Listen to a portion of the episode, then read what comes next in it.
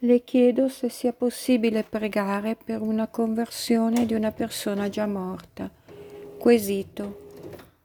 Caro Padre Angelo, in seguito all'improvvisa scomparsa di un mio parente, battezzato ma non molto praticante, mi sono preoccupato per la sua salvezza e mi sono posto alcune domande che vorrei girare a lei. So che è possibile per un cristiano pregare per la conversione di un'altra persona, come Santa Monica pregò moltissimo per suo figlio Sant'Agostino. So anche però che quando un'anima finisce all'inferno non possiamo fare più nulla per aiutarla, questa persona scomparsa, a me molto cara, non ha sempre vissuto una vita cristiana esemplare, ma spero che negli ultimi giorni o anche negli ultimi istanti della sua vita, nel segreto del suo cuore, possa essersi pentita fino a meritare la salvezza e vorrei aver pregato di più affinché ciò accadesse. Mi chiedo allora, possiamo pregare per la conversione di una persona già morta? Pregare cioè non per chiedere a Dio di modificare il passato e il destino di un'anima il cui giudizio è già avvenuto, ma nella speranza che Dio abbia già esaudito nel passato le preghiere che solo ora gli rivolgiamo come la Chiesa insegna che Maria è stata preservata dal peccato originale in vista dei meriti di Cristo, è possibile che con le dovute proporzioni Dio ci conceda delle grazie in vista delle nostre preghiere future. Colgo l'occasione per ringraziarla moltissimo di avermi accolto circa due anni fa nella milizia angelica di San Tommaso d'Aquino e per tutto il bel lavoro che lei e immagino i suoi collaboratori svolgete su questo sito. Andrea. Risposta del sacerdote. Caro Andrea, è un bene per noi non sapere quale sia stato l'esito nell'aldilà dei nostri cari defunti. Questo infatti ci stimola a ricordarli nella preghiera e nei vari suffragi. Tu domandi, ma se una persona fosse finita all'inferno, a che cosa gioverebbe la nostra preghiera? Se è finito all'inferno, certo non le giova nulla.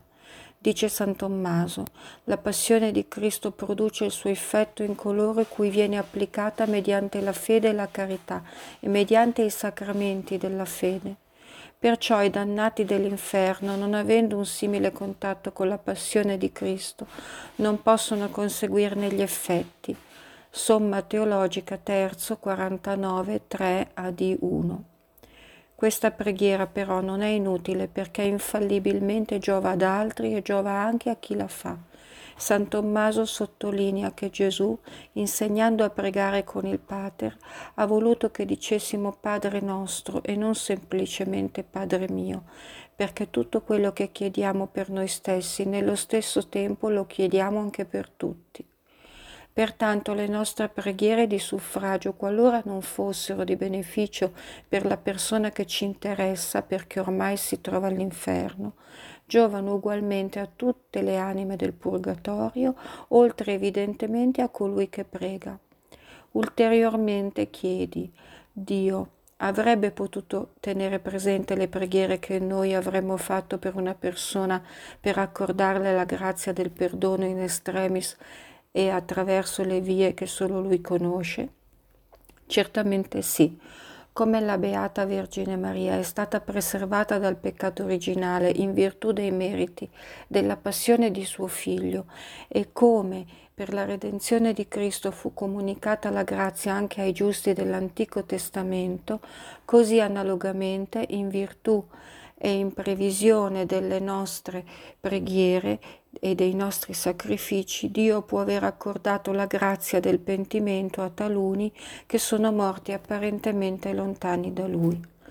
Pertanto, mentre non possiamo pregare per la conversione di una persona che è già morta e che ha già ricevuto definitivamente la sua retribuzione, tuttavia non possiamo sapere se una persona si sia dannata.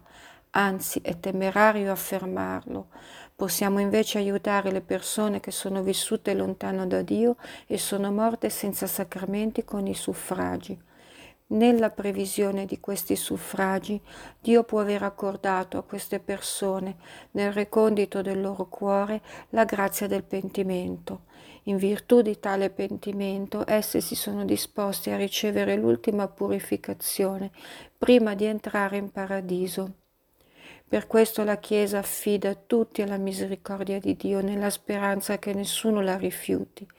Sebbene Giovanni Paolo II, in termini più realistici, in Reconciliatio e in Penitentia, abbia scritto è da sperare che ben pochi vogliano ostinarsi fino alla fine in questo atteggiamento di ribellione o addirittura di sfida contro Dio, il quale d'altra parte nel suo amore misericordioso è più grande del nostro cuore, come ci insegna ancora San Giovanni, e può vincere tutte le nostre resistenze psicologiche e spirituali, sicché, come scrive San Tommaso d'Aquino, non c'è da disperare della salvezza di nessuno in questa vita, considerata l'onnipotenza e la misericordia di Dio.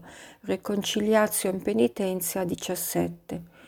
Con quell'espressione è da sperare che ben pochi vogliano ostinarsi fino alla fine, Giovanni Paolo II si mostra persuaso che alcuni lo siano stati e che di fatto si trovino all'inferno. Ti auguro ogni bene, ti benedico al Signore e ti ricordo Padre Angelo.